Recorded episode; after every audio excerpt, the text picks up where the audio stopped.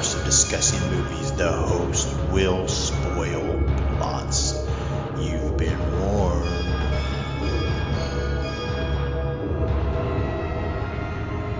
Listen to their screams.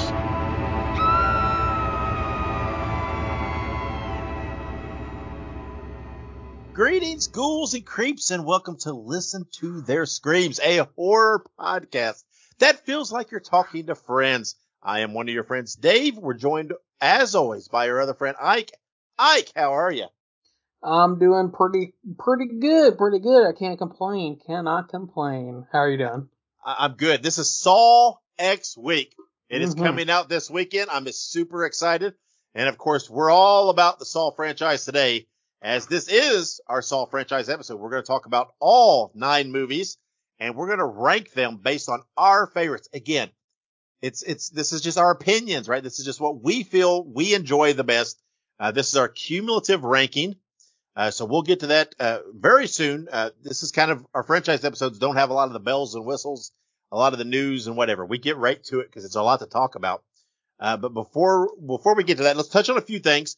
Uh, thanks to our wives, as we always say, Monica and Kayla, for everything they do and all their support.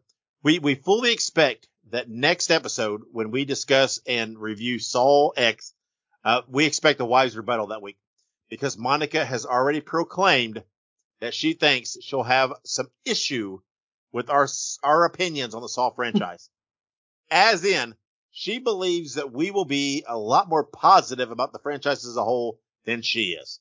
So, uh, I don't know. Stand by. We'll see what happens next episode with that. But before we get into the Saw franchise, I, I, I straight up, I didn't really watch a lot this week. I've had a crazy ass week. Uh, work has just been killing me the last couple weeks. So I haven't had a lot of time to watch a lot. Uh, oh, actually, I did watch. Uh, damn, I can't remember the movie now. What was the movie you suggested to me? Oh, uh, the one on Hulu, No One Will Save yes. You. That's it. I watched that one, uh, and I I enjoyed that movie. I enjoyed it a lot. Yeah. That was fun. Uh, Monica watched a little bit of it. She didn't like it at all, uh, but I did, man. I thought, and I couldn't. I was watching this movie and I couldn't think. Where do I know this actress from? Right? I thought, where do I? She was the. She was on the uh, the Tim Allen show. Uh, I, what was that show uh, okay. called? Uh, so, uh, Home Improvement? No, no, no. The other one he did. Uh, oh, uh, uh, uh, Last Man Standing. Yeah, Last Man Standing. Yeah, she was on that. She played Eve on that, which I don't. I'm not a big fan of that show, or I didn't watch it necessarily, but I've watched some. That's where I recognize it from. Uh, but I enjoyed the movie. I thought it was pretty fun. Uh, I always, I'm always up in, in like a, a good alien movie, uh, and I thought this one was well done. And and Ike, I wanted to ask you. Now that I have, I've watched it, I look back. Did this movie have any dialogue in it? What, did it? I don't think I don't, it did. Yeah, now, uh, no, no English dialogue at least. Right, there was alien noises. Sounds up. Um, but even some of the flashbacks, I don't know if there was any words spoken in this, and I'm not complaining about that because it, it, it apparently worked. Um, I thought it was a fun movie though. Uh, what what'd you think of it? Yeah, no, I like you said, I didn't watch a whole lot other than this, but I loved it. I thought it was really good. It was honestly, it was very unexpectedly good. I, I watched it and I was very surprised by it, especially for it being like a Hulu original. Um, yeah, it was it was really like kind of a shocking like entry for me, especially for as far as streaming movies go. So, um, you know, not a small spoiler just because I know some people, you know, might watch this movie. Um, so I won't give away the whole ending, but, uh, I definitely was not seeing where it was going. And yeah. I was, uh, very surprised at the sort of the repeatedness of, you know, the ending and how it actually ended. Cause I was definitely expecting her to die. I was yeah. like, oh, this is it. This is it. This has to be it. Yeah. It was, it was pretty cool. It's pretty, pretty, I thought it was pretty original. Um, I thought it was fun. Oh, spectacularly acted, man. She's talented, man. She yeah. was great. And, um, and I mean, because, you know, truth be told, she was the majority of the movie, right? There wasn't a whole lot of other stuff. She was, she, she shouldered the, the bulk of it. And that's just, I would think that would be tough to do, but she was great. And, um, I liked it. I thought it was fun. It was, it was a fun watch. Uh, thoroughly enjoyed it. I remember hearing about it and knowing it was coming, but then you mentioned it to me because I guess, I guess I didn't realize it was, was coming. Um, yeah, but, uh, I highly suggest people go out and run out to Hulu and watch that thing. Uh, I, I gotta think this is going to do well on the streaming, uh, platform. It's a, it's a pretty cool movie. So, Uh, so I guess that pretty much kind of wraps up what we watched. Then, since we both said didn't watch much else. Uh, but, but that was a good one. Like I said, I highly suggest people go out and watch it. Uh, but we're, we're ready to jump then. We're talking Saw yeah. franchise. It's all time for the, the Jigsaw and, and et cetera. Uh, I'm pretty excited. I'm, I'm so looking forward to Saw X. Uh, I tried to do a rewatch of the Saw franchise here recently. I only got through eh, a few of the movies, got sidetracked, too busy. Uh, that's okay. But, uh, but we're, we're here for it. We have, there's nine movies in existence before this one. And uh, we're going to rank our favorites and discuss them and have all the facts and details. So let's take a quick break. When we come back, we are going to do that. We're going to talk the Saw franchise, so hang in there. Make sure you subscribe to Listen to Their Screams on your favorite podcast platform. Also, make sure you look us up on social media. We're on Facebook, Twitter, Instagram, Letterboxd, TikTok, and Slasher. All you have to do is look up Listen to Screams. That is Listen, the number two in Screams, and you can find us there. Also, make sure you go and buy yourself a Listen to Their Screams t-shirt. You can find all of our shirts at tinyurl dot com Screams Shirts. All right, and we are back, and we are starting off on a not so good. No, I'm kidding. Not not a not so good note. But we're going to start off from the lowest ranked uh, and go to our highest ranked. This is how we do all of our rankings. Um, so uh, since there are of course nine of these movies, that means that we're going to be counting down from nine to one in terms of which ones we you know cumulatively thought were good, bad, not so good, whatever. Um, and, and I'll be honest, some of these are not the best, but mm-hmm. I would say for the most part, most, if not all of these have redeeming qualities, um, to some extent. So definitely if we say one of your favorites is not so good, that doesn't mean we didn't like the movie. It just means that it wasn't our favorite. So, um, yeah. keep that this in mind. Is, yeah. This is just our enjoyment, right? What we enjoyed. Uh, I, I, I, I tend to think a lot in rewatch value when I do this kind of stuff, right? Yeah. Like, uh, what would I, what would I jump back in and just rewatch? Um, Like, like we've said before, most movies, I can find something I like in them. So that's not saying they're a horrible movie. Just because if a movie's ranked nine doesn't mean it's a necessarily, uh, say it's a bad movie per se. It's just of the nine, the one maybe we least enjoyed watching. So yeah, absolutely. Absolutely. But all right, here we go. Starting us off at number nine, we have the most recent entry into this franchise, Spiral. This was released on May fourteenth, twenty twenty-one, written by Joel, pardon me, John Stolberg, directed by Darren Lynn Bousman, and starring Chris Rock and Samuel L. Jackson. This had an opening weekend of eight million seven hundred fifty thousand thirty-four dollars, and it was good for number one for the weekend during the pandemic. So um, there are a couple of things I want to mention about this movie. Is that, first of all, it was released during the covid nineteen pandemic. So Um, I think this is probably on the lower end of grossing movies um, for the Saw franchise. Yeah. And, you know, it is what it is. I, I think that it probably could have used being pushed off a little bit longer, but I understand why they did what they did. But I think the reason that this is not more of a popular film is most likely due to COVID. And that's not even to say that this was a bad movie either, just because this is ranked number nine. Now, yeah. for people who maybe don't remember, this is not a direct entry into the Saw, um, current Saw pan- Parthenon or Pantheon, if you will. This is actually a Book of Saw movie. So yeah. they came up with sort of this cool idea to sort of anthologize these movies. And there are still plans to do this more in the future. But basically, this is a copycat killer who is just copying some of the tropes and themes of John Kramer. This person has, as far as we know, no actual connection to John Kramer. Um, but basically, this is a, uh, we have Chris Rock. He is a uh, detective, and he takes on a rookie cop detective type deal to be his partner. Um, they start going through the motions, and a new Jigsaw killer kind of emerges, um, all kinds of interesting traps and things like that.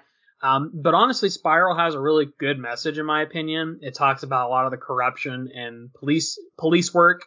And how um, when you do decide to be a good police officer, um, typically you are met with a lot of backlash and a lot of uh, horrible things happening to you. So this does have a very prominent and good message and a very uh, important lesson to learn about our current society. Uh, it's just that this was not our favorite Saw movie. yeah. Um, again, I think that's part of it, right? It doesn't. It doesn't fit into the into the Saw series as as directly as some of the others. So that I, I guess it, in, in viewing the series as a whole, that hurts it a little. Um, part of it, I, it's not that I, I don't dislike Chris Rock per se. This just kind of felt like a, an awkward role for him. I don't know how yeah. to put that, right? It felt like a little out of his, I'm not saying Chris Rock's not talented or what, what have you, but you know, you think Chris Rock, you think comedy, and it's just, it's a little odd to maybe see him in this role. Um, and again, like, like you said, you know, it, it was important to mention that this did come out during the pandemic because the, the, the weekend gross sounds very low. So you can take that with a grain of salt. To be fair, you can also take that it was the number one in the box office with a grain of salt. It's hard to judge, right? Right. How, how, what this would have performed. Um, as, as you view the series in a whole, the series as a whole does very well opening weekends. So there's nothing to make you think that even in normal quote unquote circumstances, this wouldn't have still performed well, right? We've talked about how horror movies perform, but, but, but there is, right. There is that asterisk to, to, to put on there. Uh, again, the movie, it's not that it's, I don't know. I, I don't, it's not a rewatch movie for me. I don't know, you know, if I watched the series as a whole, yes, I would rewatch it to be in the series. Uh, and again, it is what it is. But if you take all nine movies as a whole, yeah, it's probably my least favorite of the nine. Uh, and a lot of it does lean heavily into the fact that it's, it is not directly tied into the rest of the story in the series. Uh, and, and I, to me, that kind of hurts it when you talk about the world of Saw. So. Absolutely. Uh, but I, I don't know. I've never, I don't know if I've ever really heard anybody that wants to die on the hill of Spiral and say, yes, this is a great movie. But that's maybe a good there point. Is. I mean, uh, some movies that I don't like, you, there's people out there that love them. I don't know that I've heard that for Spiral. Maybe there is. All due respect, maybe there is. I don't know. Yeah. Uh, but that moves us on to our number eight in our rankings. Uh, it would be Saw five, released October twenty-fourth, two thousand eight, directed by Patrick Melton. Or excuse me, written by Patrick Melton, directed by David Hackle, Hackle, starring Scott Patterson, uh, Costas Mandylor, and Tobin Bell. Opening weekend grossed thirty million fifty-three thousand nine hundred fifty-four, which was good for number two on the weekend. Um, I, I fill me in here. Saw five, I'm having trouble. I, again, these all blur to me for some reason, except the ones that I've rewatched more. Uh, it, it's Saw five is not one of my favorites. Help, help me catch up. What, Give me some, give me some gist of Saw five. Yep. So just for point of clarity, Saw five takes place after the end of Saw four. Saw four and Saw three both take place at the same time, technically. Yeah. So Saw five is the continuation of Saw three slash four. Saw four ended with us learning that Detective Mark Hoffman is a, uh, basically a disciple of John Kramer. And in the beginning of this film, um, we showed, uh, his name's, uh, he's F B I agent Peter Strom. He's actually locked into a unwinnable trap, um, where he actually has to give himself a self tracheotomy in order to survive being drowned in a box. Um, that's kind of like the opening scene of the film is, you know, him basically giving himself a trach to escape Detective Hoffman. Now, the main puzzle of this game actually is um there's like five or six people locked into an underground area, and they're all there because they all participated in the uh in some way, shape, or form in burning down a building and covering up the the, the deaths of a bunch of people, basically. Um, so that's kind of the gist of the story is that uh Strom survives the tr- his the trap. He basically has to try and figure out what's going on. He suspects Hoffman, but can't put it all together. And eventually, at the end of this, you know, De- Detective Strom actually ends up dying because uh, Hoffman outsmarts him. And then um, the entirety of the trap is blamed on Strom. So everybody thinks in the world of Saw, people think that Detective Strom is a, is an accomplice versus Hoffman, if that helps. Um, yeah, see, I, I, I don't remember a lot of this. Uh, I don't claim to be a Saw expert. I, I do enjoy the Saw movies. But again, some of these, I, I, I don't know that I've seen them more than one time. Yeah. And, and again, I didn't get all the way through my, my rewatch. Um, and, and, and Saw five, I, it wasn't one of my favorites. Uh, yeah. So, um, Yeah, I mean that does that does spark some memory, but uh, yeah, I'm trying. I'm I'm starting to see why uh, this ranked low for us. That that's um, what I was gonna say is that because, like you said, I, I personally I love the Saw movies. I have you know I, I can find something positive about a lot of these. You know, I think the one thing that I can find positive about this movie is that the game was unique, right? Because yeah. that's something you have to think is that, and like, for instance, in the previous movie, Spiral, it wasn't as much of a game as it was individual occurrences of, like, quote unquote games. It wasn't like a group effort like normally these get these traps are. A lot of these traps have more than one person attached to it, um, whereas this one doesn't. So yeah. that that being said, I think it's a lot less memorable because, um, quite frankly, it's sort of in the middle. I mean, this is actually the exact middle movie out of nine movies. And a lot of the time when you have those middle movies, you remember the first the first few movies are great. The latter few movies usually kind of have like a, a, a boot and rally. But those middle movies, they kind of get lost because they're not they're usually just kind of retreading old material. So that's yeah. why it's in the position it's in. yeah, I mean, and I think that's why they, they kind of blur to me, right? Some of these... I, I, you know, it just feels like the, the material's just kind of redone, right? It's not, there's not a, some originality. The ones that ranked a little higher and stand out a little more have a, a little spark of originality to them. Um, and, and some of the others kind of, kind of tend to blur together a, a little bit. So, uh, but anyway, that was number eight. So, uh, Ike, take us on to our number seven favorite of the Saw franchise. Yes, indeed. We have Saw three D, released October twenty-eighth, two thousand ten, re- pardon me, written by Patrick Melton, directed by Kevin uh, Gruchart, and uh, starring Costas Mandylor and Tobin Bell. And it is opening weekend gross twenty-two million five hundred thirty thousand one hundred twenty-three dollars, and it was, again, good for number one that weekend. So, Saw three D. Um, I'm going to start off and say that I, I think I actually had this maybe a little bit lower. Um, but basically I don't like this movie just for the fact that it was shot in three D. Um, I, I, I have a thing about movies that are shot specifically to be in three D. It's yeah. just, I don't like it. Now here's the thing I will say. This is called Saw the Final Chapter. That's how it was also released. This was technically the final chapter of the, um, this was meant to be the final chapter in terms of like Tobin Bell's Jigsaw. Um, sort of like his final plans being put into place. This movie I did quite enjoy, um, just for, you know, Dave, so he has kind of a, an idea. Um, this movie actually takes place after all the other Saw movies. It doesn't coincide with any of them, thankfully. And the primary premise of this film is A, um, the people who are involved in the game are the people who work for the insurance company that basically denied John Kramer's um, treatment. Mm-hmm. So all the people who are in this game are people who are from the insurance companies, which, hey, I'm all for that. Insurance companies suck.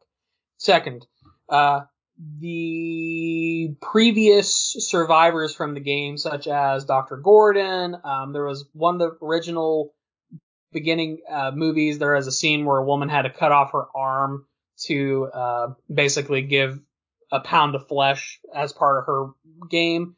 Um, so it has her and it has a couple other people from the other movies, which is cool. Uh, but basically, this is the final chapter. This is uh, Detective Mark Hoffman putting into uh, putting into play the final game.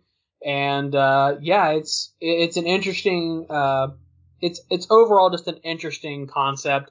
And they bring in those old disciples who end up being part of the whole thing. And Um, you get that last uh, game over that you get from uh, Doctor Gordon, who is supposedly the the first uh, victim of Jigsaw. So um, yeah, yeah, yeah, it's yeah. interesting. yeah, and and uh, again, I you, you have to like the like you said the strike at the uh, the big insurance and, and all that. Uh, I, I get that, and, and I you know that ties in. I don't know if it ties in, but it makes me think of the upcoming movie quite a bit, right? Because it's focuses a lot on, on uh, John's condition, right? And his uh, seeking treatment, seeking, you know, seeking uh, uh, recovery Actually, from it. I'm so sorry. I, I am. I was wrong. I just looked it up. I apologize, everybody. This was not the insurance company. That was a different one. Okay, we'll scratch this, that then. Yeah, scratch See? that. This th- this one was the survivor who is faking being a survivor. This is the one where the guy wrote a book oh, about surviving yeah, Jigsaw. Yeah, yeah, yeah. Yep. So, see, this is the issue, guys. A lot of these blur together because I they guarantee do. the next one we talk about is probably going to be the one with the insurance company. Maybe not. I don't know. Yeah. But anyways, this is the one where the guy claimed that he was a survivor of Jigsaw, but it ended up not being the case. He wasn't actually a survivor of Jigsaw. He was faking it all. Yeah. Yeah. Again, like you said, this is my issue. Again, I, you know, I love the franchise. I love the concept as a whole. But that is my issue with, with a few of these movies is there's there's not enough spark and originality there to make them stand out to me. And that's why I have so much trouble. Even if I had rewatched all these recently, I think I would still have trouble blurring these together. Um, it, it's hard to remember. I, I do know that Saw three D gets a lot of hate. I do yeah. know a lot of people do not like this. Uh, and a lot of people rank this very low, as I mean, as we did.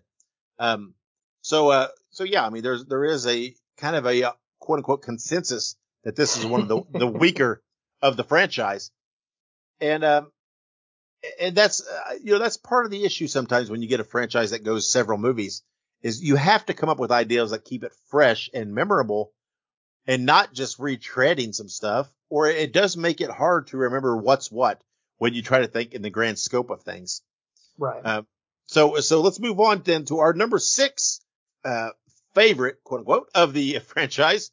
It is Jigsaw, uh, released October twenty-seventh, twenty seventeen, written by Josh Stahlberg and Pete Goldfinger, directed by Michael and Peter Spearig. It is starring Matt Passmore and Tobin Bell. It had an opening weekend gross of sixteen million, six hundred forty thousand, four hundred fifty-two, which was good for number one for the weekend. Um, again, I think that this is another one of those movies that gets a lot of hate. Uh, as far as the uh, the Saw movies are concerned, I, I see this a lot of times bashed online. That that you know, the the, the three that always hit me, it, it's always Spiral, Jigsaw, and Saw three D. That for whatever reason, yeah. people really dislike in this franchise. I know we had Saw five down there too. I, I don't know the, the reception online of that, but I always you know as, as you see things, tweets, posts, what have you. Uh, these three get they get a lot of hate. Uh, so, Ike, uh, give us a little recap. And talk to us about Jigsaw. Yep, absolutely. So, um, Jigsaw. Because here's the thing: I like Jigsaw as a concept, but I don't like its implications for the overall series, which we'll talk about here in a second. Um, Jigsaw is technically the first game. So, Jigsaw is taking place both in the present time and also prior to the first the events of the first Saw game. And the reason we know that this takes place are due to the original Saw games because there's a scene where they're con- they're actually constructing the reverse bear trap uh, trap that Amanda wears during the first Saw film. So, ergo, this film must take place before since they're building it then. That being said, um, this movie basically was Jigsaw's first, and that's why it's called Jigsaw. This was Jigsaw's original game prior to the first one. And there's a lot of implications for that that I feel like make the rest of the series not make as much sense. Um, but basically, the plot of this is that um, there are people who are playing in the game.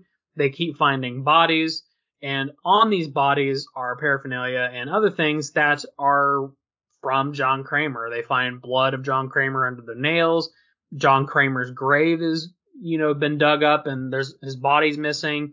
So basically, they're like, someone is copycatting, but making the world think that somehow John Kramer's still alive, which is obviously not the case. Um, but the kind of long and short of it is that, again, a, a, a corrupt police de- detective is essentially the one who's being played here. His name's, I think, Brad Halloran. And um, there is a... He is a... What is it called? A, mor- a, mor- a mortician, I think, or a... I cannot remember what they call it. Coroner? Um, Coroner, yes. So the coroner is actually a, um, his name's Logan Nelson.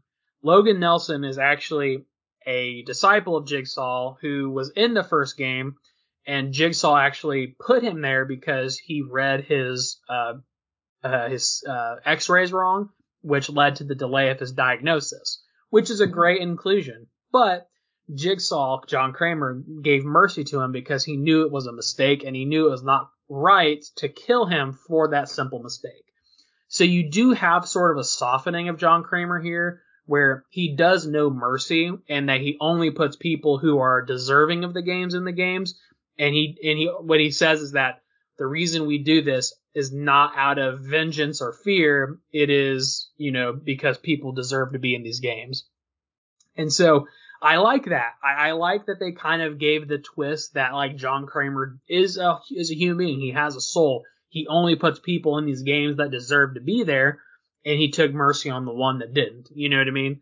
So that's kind of the gist of it. There's a lot of other in between bullshit with this movie. I, I, I think the bad thing about this movie is that there are some implications of this being the first games that kind of retcon some things. You know what I mean? That, you know, because we never see Logan Nelson at any other point in the franchise um, as an accomplice other than in this film. So that obviously opens up a lot of questions, if you will.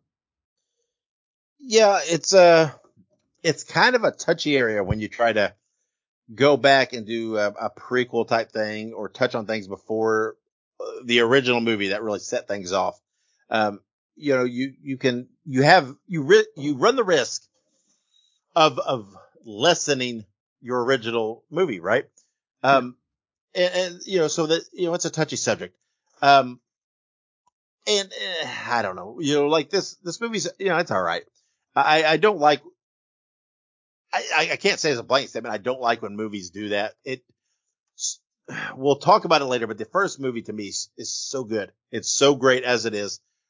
I, I would have never touched anything prior to that or, or touched anything in that realm.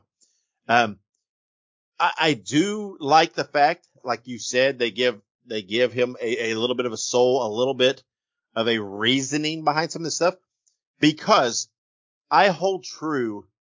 Overall, the best villains in pop culture truly believe in their mind they're doing the right thing. They they truly believe that they, there's a reasoning behind what they're doing. They don't necessarily think what they're doing per se is wrong or evil. They could justify what they do. They they can say whether it's right or wrong, whether it's twisted or not. Uh, the most memorable villains you can uh, you can. I don't want to say relate. Relate may not be the right word, but you can feel that touch of, yeah, you know, if I was in that position, what would I do? Right? Would, would it push me to that point?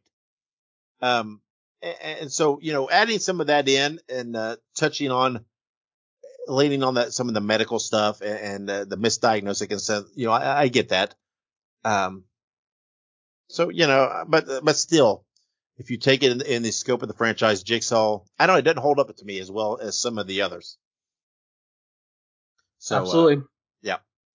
So, uh, okay, we're moving on then. We are in the uh, into the upper echelon here at number five. Go ahead, Ike. Yep, absolutely. So at number five, we have Saw number six. That's right. Released October twenty-third, two thousand nine, written by Patrick Melton, directed by Kevin Grutert, and then starring Costas uh, Mandylor and Tobin Bell, opening weekend of fourteen million, one hundred eighteen thousand, four hundred forty-four dollars, and it is good for number two of that weekend. Saw six. Saw I think, six. I think this is our insurance one, isn't it?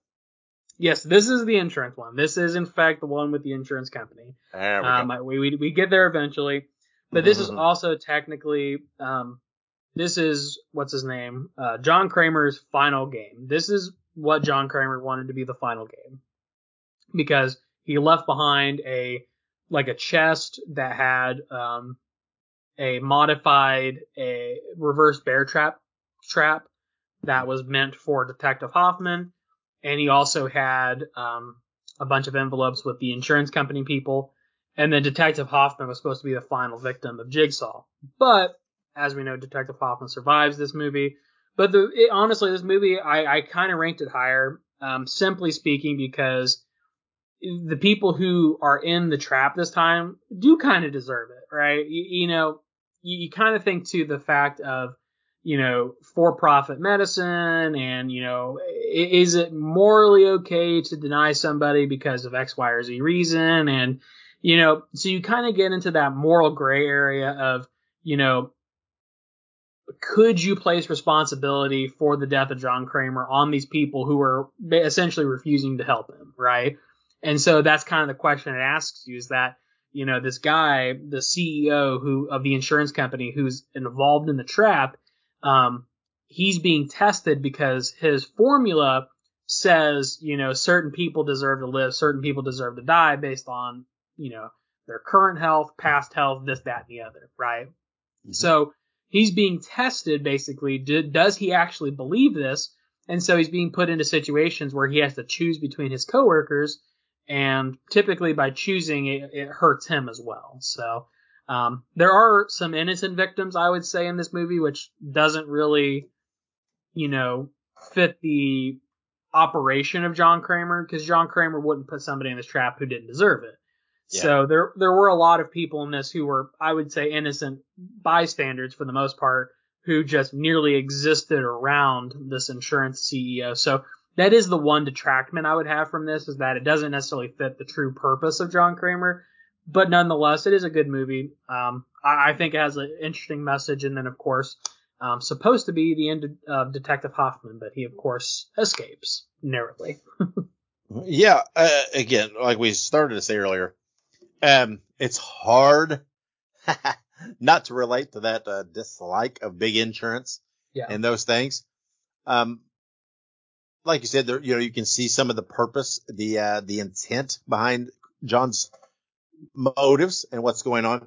Uh, this is where I think we start to get into the the movies in my mind where uh, it still has that originality, right? It, it still has the sparks of original, uh, whether it be the the, the traps, whether it be the concepts. You know, this is where we, the blur clarifies a little bit, right? And it's a little more, a little more distinct in the meaning behind the movies.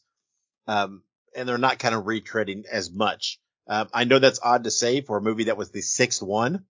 Uh, but I, I feel like they kind of, they kind of, they kind of hit on it, right? This is a, this is a decent movie, um, in, in the franchise. Uh, not what I would call great, but, uh, but it's okay. And uh, again, it there is it's still it's still wild because, you know, depending on your position, depending on your aspect, there is some relatability to John. Yeah. And uh, and and if you know, and I, I and I like that, though. It's like, if you were in that position, would you you know would you if you had the capability, would you would you not do that? Would you not feel the same way? How many times has have you have, have people said, you know, man, I would like to whatever. And, uh, I, you know, so, and I think that just, that adds depth to the character and to the, the franchise. Um, Absolutely. Yeah. So moving on, uh, we're to number four in our favorite movies in the Saw franchise. It is Saw two, released October twenty-eighth, two thousand five, written by Leigh Whannell and Darren Lynn Bousman, directed by Darren Lynn Bousman. Starring Donnie Wahlberg, uh, Tobin Bell, and Shawnee Smith. Opening weekend, it grossed thirty-one million, seven hundred twenty-five thousand, six hundred fifty-two dollars, which was good for number one for the weekend. Uh, Saw two is where we're getting, right? We're getting down. We're getting down to where it all started. Uh, this is at number four, but it's still it's a pretty solid movie. Uh, you know, you got Donnie Wahlberg in there. Um, You still got what? Uh, I can't remember. What is Shawnee Smith? Is it Amber? Is that her name? Uh, her character's name? Oh, uh, Shawnee Smith. Uh, her. It's Amanda. Amanda. That's right. Okay, sorry. Uh, you know, th- this is where we're, we're kind of that core of where it started. And uh, again, it's a pretty good movie. It's, you know, uh, drew a lot in the box office. But a- as you look at this franchise as a whole, even the movies that are bad, these, these movies always performed. They were always top three on opening weekends. So the franchise as a whole draws. Uh, but this is when it was still fresh, right? This was coming off the heels of the first movie, uh, w- which was really kind of eye-opening, um, and, and really kind of turned people's heads a little bit. Uh, so Ike, talk to us a little bit about Saw two. Yes, Saw two. So, you know, as Dave said, this is definitely in the upper, like, echelons of our, um, our rankings, and for a good reason. Um, this, I think we'll talk about it a little bit, but not to say that this was a bad movie. This just wasn't our most favorite of the Saw movies. The other ones had other, um, you know, other redeeming qualities that put them above this. But the thing about Saw two is that, to me, the Saw two was a perfect sequel in a lot of ways. Um, it had a very meaningful game. A lot of the people in the game, you know, they had a way out, but basically John Kramer was banking on the fall of humanity here, where, you know, all of these people are going to try and look out for themselves. They're common criminal criminals, all put away by the same person, which was Donnie Wahlberg's character. Um, Donnie Wahlberg's character in this case is Eric Matthews, Detective Eric Matthews, and his son is also inside of this game. So the game is taking place like at a rundown, like I, I, what, what I would imagine is a crack house, essentially. And um, essentially the, the premise of this is that all the people within this are put away by Eric Matthews um, at some point or another. Eric Matthews is a crooked cop. Again, these movies have a very long running um, trope of basically punishing crooked cops. So take that for what you will. Uh, but Eric Matthews is a crooked cop who planted evidence, lied on the stand, and basically his only thing he needs to do is wait there with John Kramer for like an, I think it's like an hour or something like that. And oh, that's all he has to do. And that's, but he, but he doesn't. He doesn't do that because of whatever reason. And in this case, the reason he doesn't do is because he's trying to find his son. Well, the whole purpose of the game is to punish Eric Matthews. His son is in the game. His son is in constant danger. And the ultimate like twist of this is that his son is alive and basically in the original place that they found John Kramer um, in yeah. a safe. But basically Eric Matthews being, you know, too hard headed and jumping the gun and being violent, he took Jigsaw away and basically got trapped himself. So yeah. It has a very interesting, you know, conversation about, well, all he had to do was wait. And his answers would have been provided to him, but he wouldn't. He wouldn't wait. Um, and John Kramer knew he wouldn't. So, uh, but John Kramer in this one is very ill. So he's very, you know, feek and uh, weak and feeble. Um, and basically, uh, this is basically where we have confirmation that there are other people who are working with John Kramer, namely Amanda, because we see her uh, acting on his behalf. So, um, great movie, great, you know, Uh, findings in this movie. There were a lot of really cool, like, you know, oh wow, this is a revelation and everything else. So um very much a my, one of my favorites, I would say, Saw two. Yeah, it's a, it's a fun movie. Uh again, I always I, I enjoy Wahlberg, uh despite his New Kids on the Block past. Um but uh yeah, it's a uh, again, like I said, I I still feel like at this, you know, obviously this is, you know, this being the second movie, um the originality's still there, right? It's not been worn out. They're not retreading, not, you know, repurposing anything per se. Uh, so it still feels, you know, exciting and fresh. Um, you know, so I think that's why, you know, it's again in our top four. Yeah. Uh, so, uh, let's move on. Ike, uh, number, let's go on to our number three ranking. Yes, indeed. Our number three just so happens to be number three. Saw mm-hmm. number three. Reveal, pardon me, released October twenty-seventh, two thousand six. It is written by Leigh Whannell and James Wan. Sorry about mispronounced his name. And it is uh, directed by Darren Lynn uh, Bousman. And it is starring Tobin Bell, Shawnee Smith, and Angus McFadden. Opening weekend gross thirty-three million six hundred ten thousand three hundred ninety-one dollars. Good for a numero uno for the weekend. So, Saw three. Saw three, in my opinion, is one of the best in the franchise. Saw three, for good reason, um, has a lot of positives to it. Saw three happens at the same time as Saw four. Um, in fact, uh, between Dave and I's rankings, Saw three and four were technically ranked the same, um, which honestly is sort of poetic because they are happening at the same time. So Saw three, specifically, is telling the story of two, basically two separate people who we think are separate people. Um, we have a doctor who is kidnapped. Yep. We have, her name's Doctor Lynn Denlin. And then we have Jeff, who is also kidnapped, um, separately. So Doctor Lynn Denlin is a doctor who's being put into this position, um, to help, uh, John Kramer because he has an, an operable brain tumor. He's having a lot of complications, so she has to basically keep him alive. If not, the shotgun collar around her neck will blow off and basically revoke her brain privileges. Um, and uh, basically, Jeff is there because um, his son was killed, and his son was killed by a, I believe, a drunk driver. And he is basically going through the steps to confront the people who are tertiarily responsible for his son's death. Um, I think like one of the one of them is a, the woman who like saw the accident but like drove away and didn't testify. One of them is the uh, lawyer of the drunk driver, and then ultimately leading to the drunk driver himself. So it, it's a very unique conversation about like everything that happened and, you know, all of that. So, and, and the even more poetic thing about this is at the very end, um, basically John Kramer, I think John Kramer reveals that he was the one that hit, hit his kid, I think. I believe so. Yeah. So uh, I was trying to remember that. Yeah. Okay. Okay. We're good. Sorry. I was making sure I was remembering the right movie again. Jesus Christ. So then in addition to that, um, we find out that Doctor Lynn Denlin and Jeff are actually husband and wife. Yeah. So you find out that Lynn Denlin has been cheating on her husband and everything else. So they, they're both being tested, but they're all of them are part of a grander test. And that grander test is for Amanda.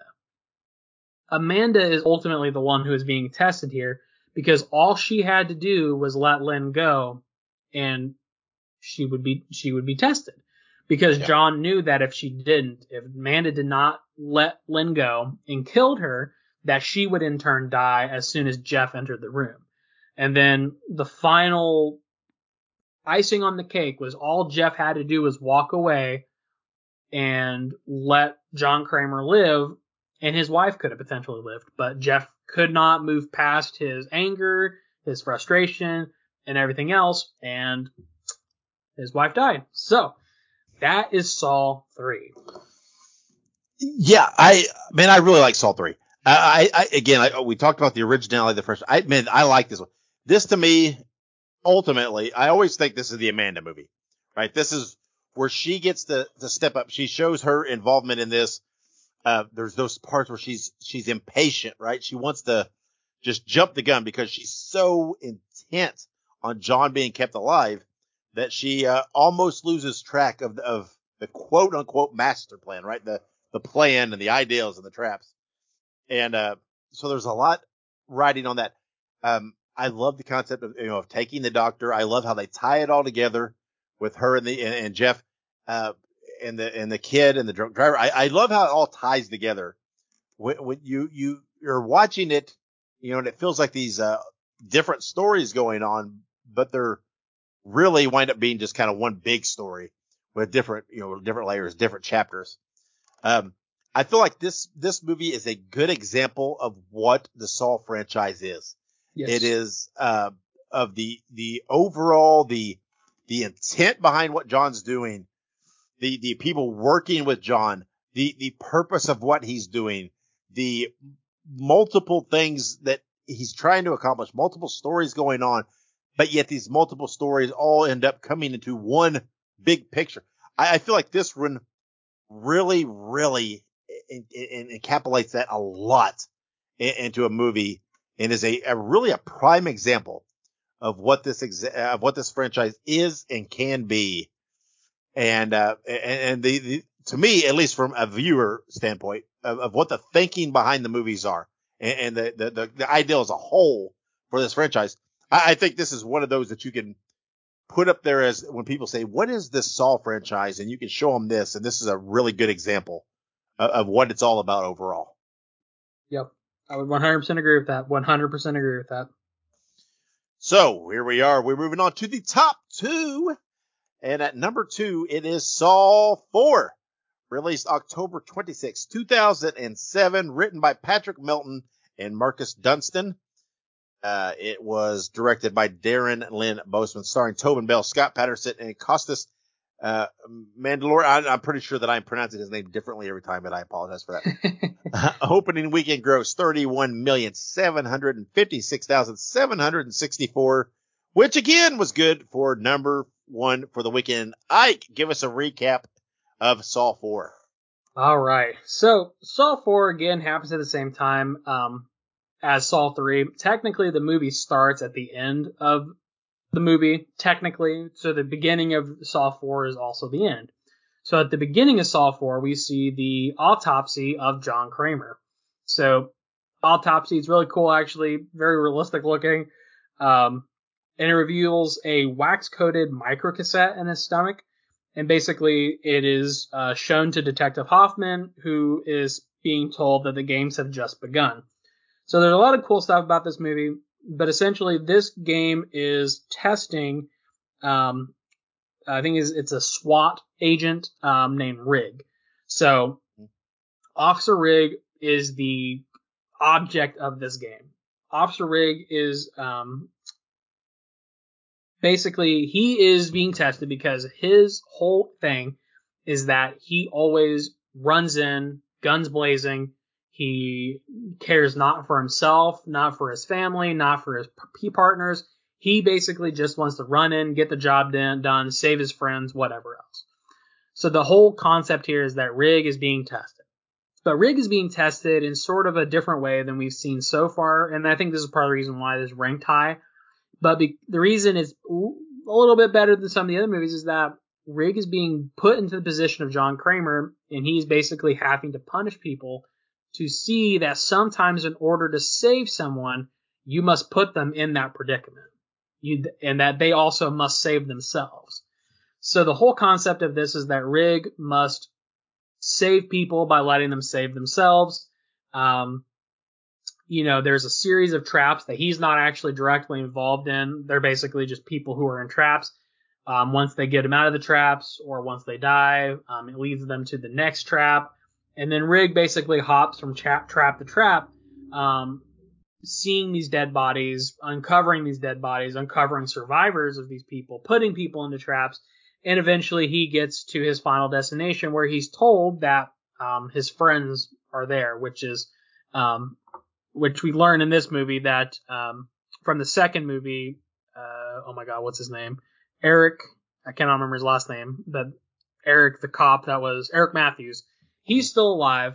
Um, and Mark Hoffman has also been kidnapped, and they're being put into this game um, by another participant of the game um, whose name is, I think, Trevor. So, No, his, his name's Art. He's the actually, uh, he was John Kramer's wife's lawyer. But anyways, it's a whole thing. There's a lot of mixing parts here.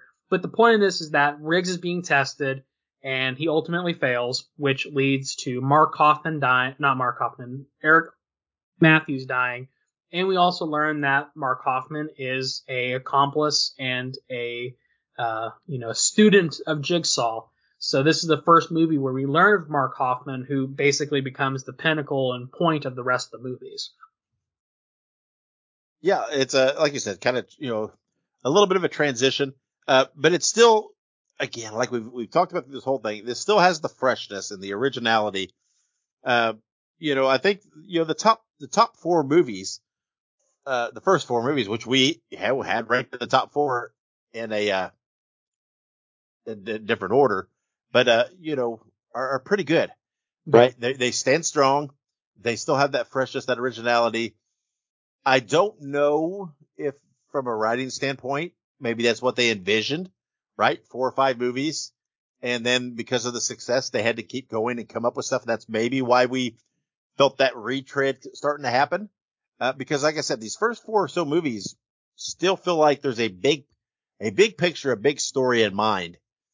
And, uh, And it feels kind of fresh and original. It's, it's, it's again, a fun movie. Uh, I, three and four are pretty close to me. I love, I, I really love three. Uh, but you know, four is fun too, but I, I they go hand in hand, like you, you talked about. Uh, and it, it's kind of hard to separate the two when you, when you talk about them and, and watch them.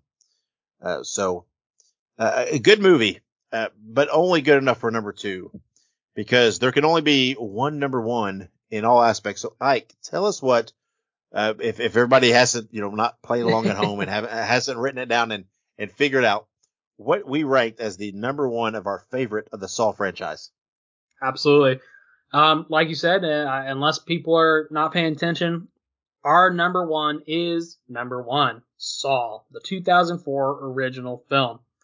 Saw is the story of two contestants in this wonderful game. Um, both can win, but, but will both win? That's the question.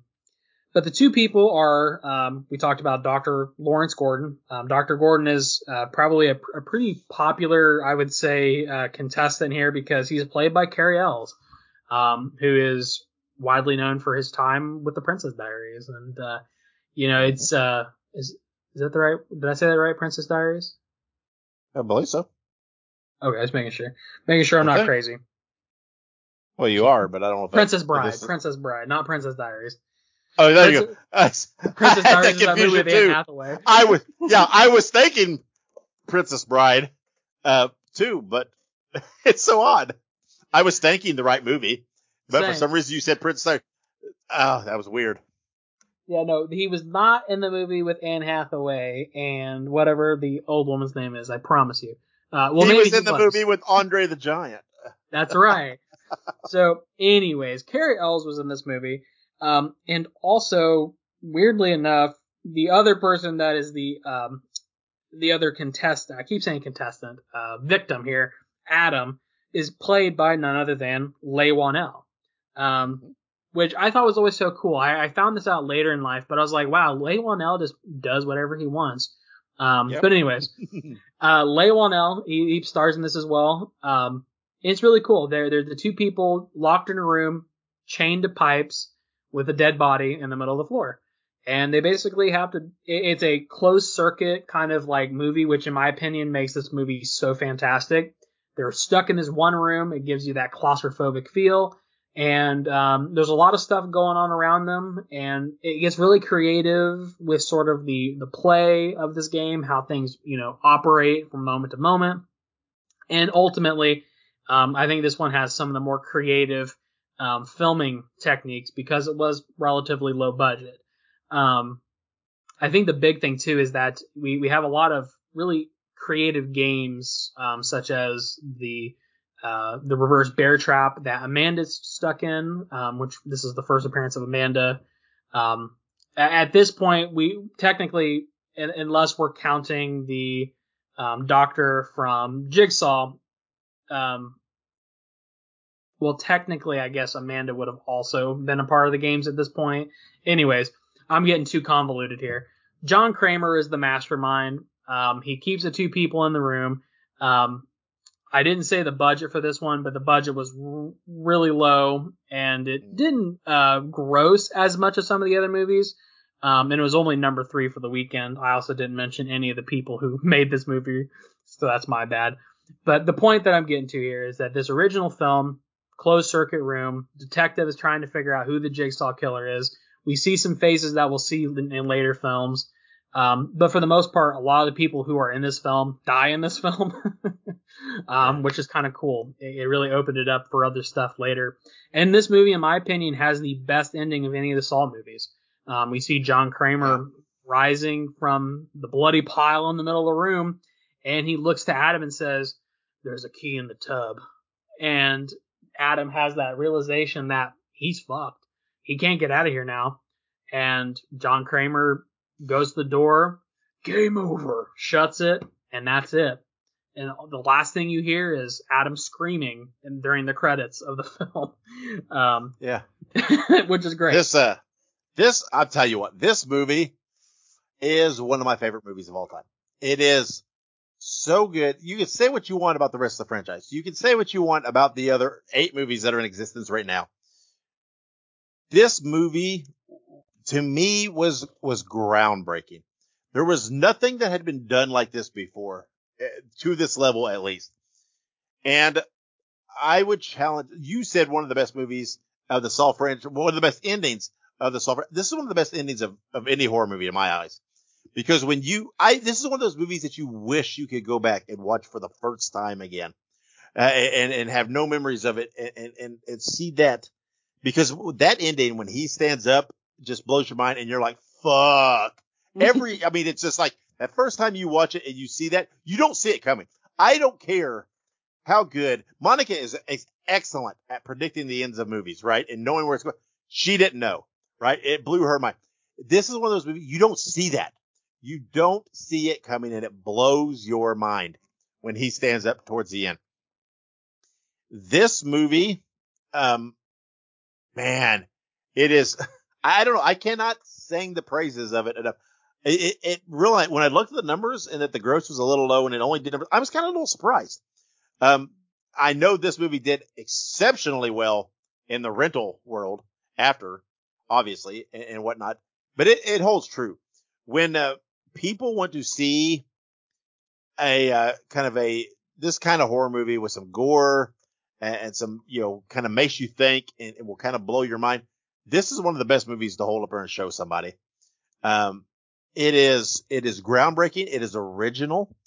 I mean, this movie literally is, I mean, spawned these other eight, almost nine now, coming out soon, sequels that are essentially, in one capacity or another, just a spin-off retelling of this first movie, right? If this first yeah. movie hadn't done it so well and established this foundation and this concept of the puzzles and what's going on in the, in the games, I mean, all these other movies, yes, there's different levels of originality, but they're all still spun out and retelling this first movie in yeah. some way or another.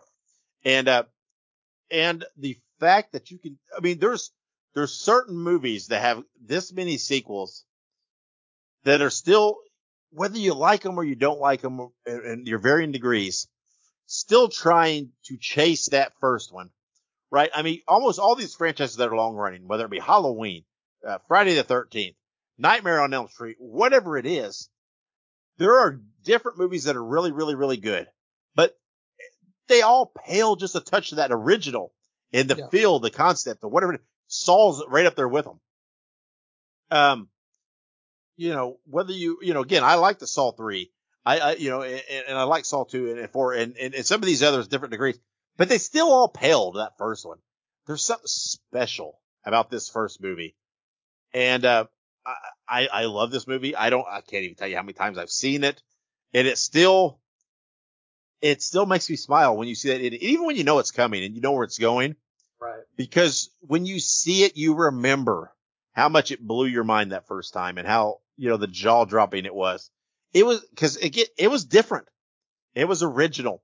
Uh, we, we talked about it before when we discussed found footage that, you know, Blair Witch Project, when it first came out, was different, right? It was something unique before that had become a trope, and, and Saw's the same way, right? This, I mean, there's lots of movies that do this prisoner trapped in a puzzle. You have to answer these questions and play the game to get out. You know, whether we, we discussed not too long ago, whatever, The Cube and all these other movies. Ideal wise, a lot of these spin out of the concept of Saw. Saw established this, uh, this someone waking up in a unique situation, trying to figure out where the hell they are and how to get out of it. It, it uh, and I'm not saying necessarily, because I don't know that they were the first per se to do it, but they were probably the first to do it at this level. Yeah. And um, there are, you know, again, there are handfuls of movies that establish characters that become part of pop culture, that establish a concept that becomes this ingrained in horror movies. Saw's one of those movies uh, that it establishes things that become tropes. Character, I mean, you see the Bill, what is it? Billy the Puppet? Is that his name? Billy? I believe so. You see, yeah, you see that, you know what it is. Um, it, it, it, it, it hits on you and it, it evokes a, a, a very, that is an iconic image, an iconic character in horror movies. And, um, and it's all because of this first movie. And, and, uh, again, it, it, it achieves, uh, uh, the numbers, the numbers don't, Don't tell the impact on horror that this first movie had. Absolutely. Um, I, I really, really, really feel that. Um, and, uh, I, I find it as one of the, the most perfect horror movies ever made in my eyes. It is, it is a, a great, great movie to watch. It has everything. It makes you think. It makes you cringe. It makes you jump. Uh, It blows your mind at the end the first time you watch it. It has everything that you want in a horror movie. Uh, it, it, and at this time, when we're watching it, you don't have that sympathy for John yet. He's just, he's just a villain. Yeah. Right. He's a crazy just, dude. He, yeah. He's just a, a, a, a, a weird ass that's done something. You don't have some of that sympathy and some of that backstory yet. So when you watch the first one without the others, it, it, you know, it has that badass villain that's just fucked up what you think at that time. Um, you don't, you don't have the full picture of it. So, um, you know, I know some of these movies I've not seen as as much of the others, and I couldn't really talk on them as much. This one, though, man, I love this movie. Absolutely love this movie. And I will forever love the Saw franchise just based on this movie alone.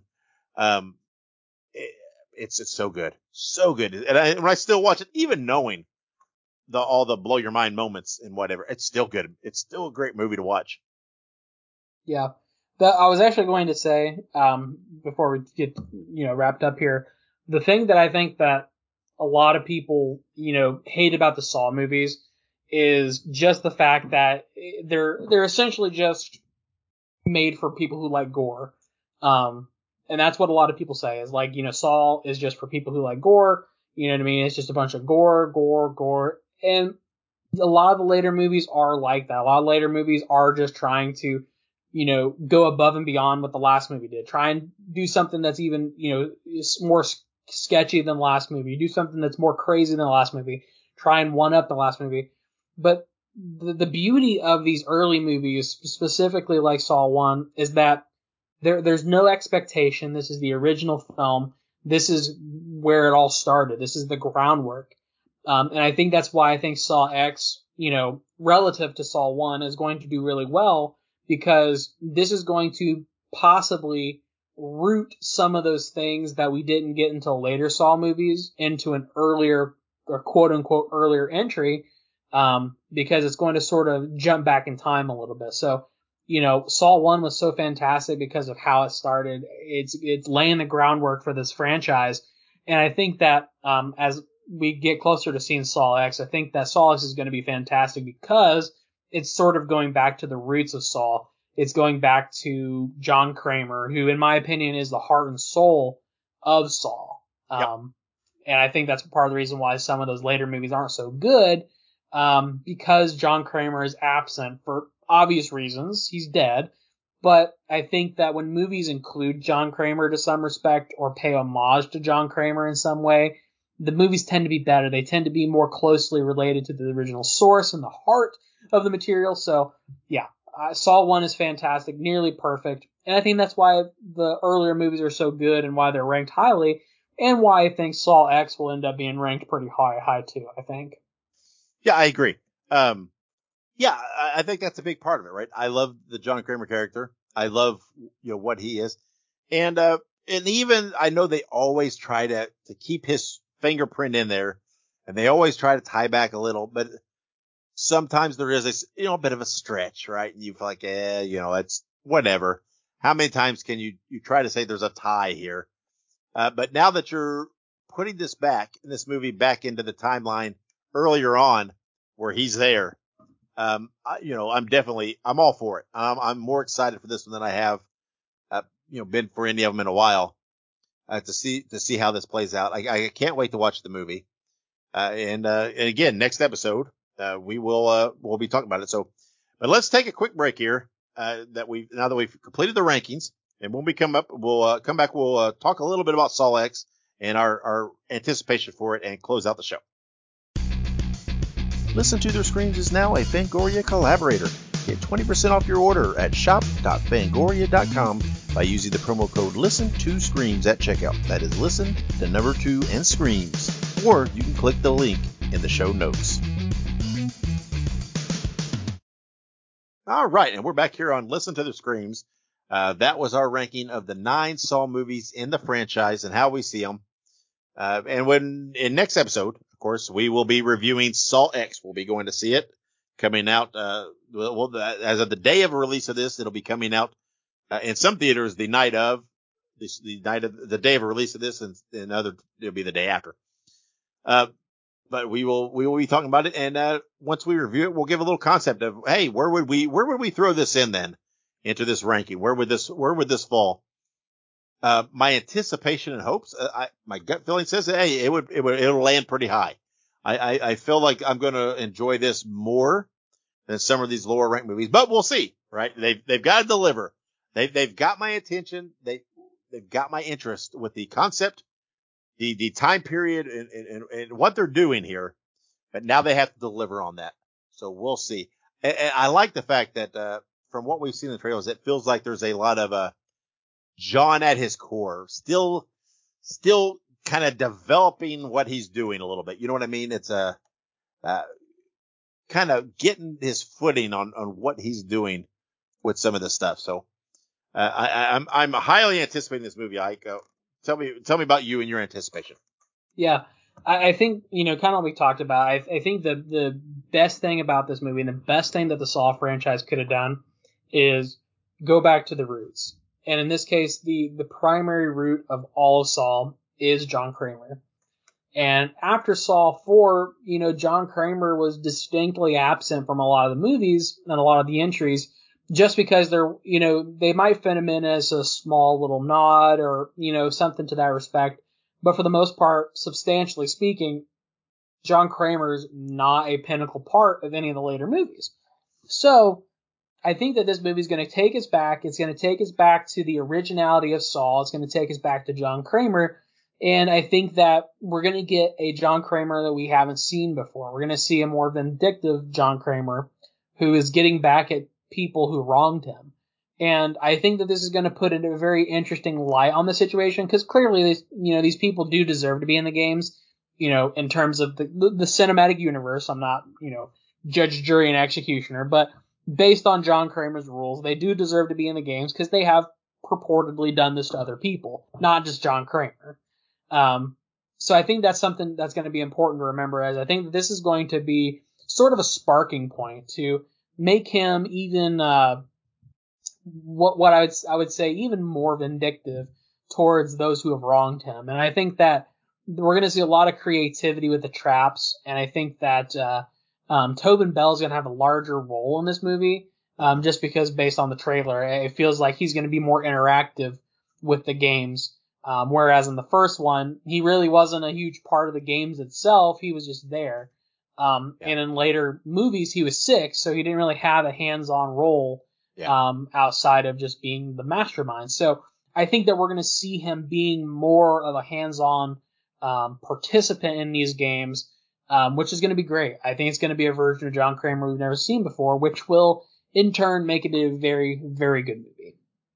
Yeah, the I'll tell you, the vibe I get from watching the trailers and stuff, it feels much more like John Kramer almost in the uh, the, the a hero-like role almost, right? Like a vigilante type yeah. role. It's hard not to to be sympathetic for him. And again, some of that can play, right? Some of the best villains, you have a little sympathy for them. There's a little re- relatability there. Uh, that's why, because you can you can relate. Hey, if I was in that position, would I would I not go off the rails as much as he did?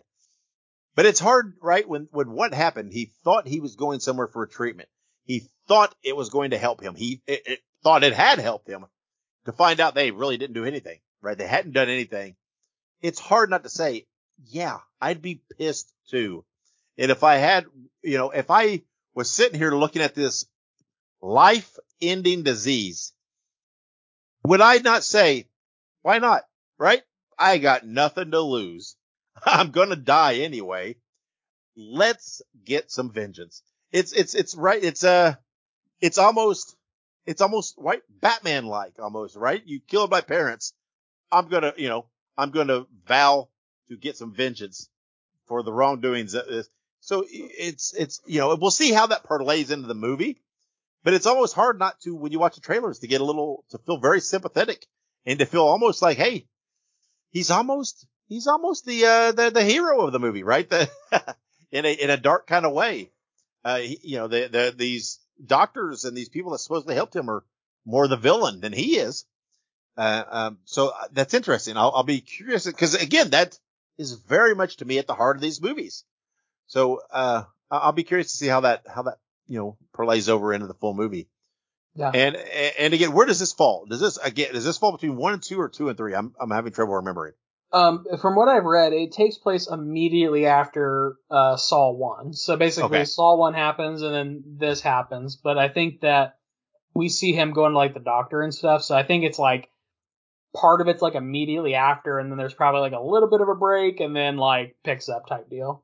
Yeah. So it'll be curious again to see how it ties then, how it, how it bridges and leads to Saw two. And what they do with that. So, um, so again, I'm excited. It's, uh, we're just, uh, uh, by the time you're hearing this, we're, we're there. It's time to, to come out. Uh, but the next episode, we will be reviewing this movie, uh, Saw X. And, uh, and again, we will, we will revisit and see. We're not going to talk about the whole rankings, but part of our review, we will say, hey, where would this drop into this ranking that we have established here of our favorites? Where, where, where do we feel now that would fall? I'm very much looking forward to it. So uh, make sure you don't miss that. And uh, in order for you to not miss it, you have to subscribe to us on your favorite podcast platform. Yes. And wherever you are, make sure you subscribe. And if possible, rate and review us. That helps us in those algorithms, helps us to come up as a suggested listen for people that are listening to other uh, similar uh, film review and horror podcasts. Uh, like we've talked about all the time, and we, we haven't quite mentioned as much this episode as we usually do. Follow us on social media. We're on all the platforms at Listen to Screams. Listen, the number two in Screams. We're uh, we're sharing all kinds of stuff. And it's imperative now this week because we really didn't touch on our usual news and anniversaries and so on in this episode. So those will still be on social media this coming week, right? I, we will still do that research, still look those things up. So you won't hear these things. So make sure you're following us on social media because we'll still be posting those up in the coming week leading to the next episode. Uh, So that's it. That's our review of the Saw franchise. Uh, super excited to see Saw X and review it in the next episode. Like I said, more than likely we'll have a wives rebuttal, which is always a hit with the listeners. They always like when the wives come on and, uh, give their opinions. Uh, they are very opinionated. Uh, so, uh, th- uh, more than likely that is forthcoming. So Ike, before we close out and get out of here, uh, anything you want to add? I don't think so. I, other than the fact that I'm just I'm immensely excited for Saw X and um, uh, unrelated but kind of related. I have a free popcorn for my birthday, so I'm probably gonna eat that too. So I there love me some popcorn and soda, so I'm I'm ready. Yeah, nothing like seeing a movie you want to see and not having to pay for the popcorn. Amen. That's always, that's always a good thing. Again, this is a a year of, of of highlights. There's a lot of good, big, anticipated movies coming out. This is definitely one of the highest points for us. Um, this is uh, is exciting. Uh, fingers crossed it doesn't let us down. Um, I, I've got good feelings. I got good vibes. I always go into these things with a positive attitude and uh, and hope for the best. And uh, so far, there's there's been nothing out there that has made me uh, made me second guess that. I'm yeah. I'm very hopeful. Um, I, I'm uh, really excited. And uh, you'll you'll get to hear though what we thought after viewing next episode. But until then, wherever you go and whatever you do, be good, be safe, and have many pleasant nightmares.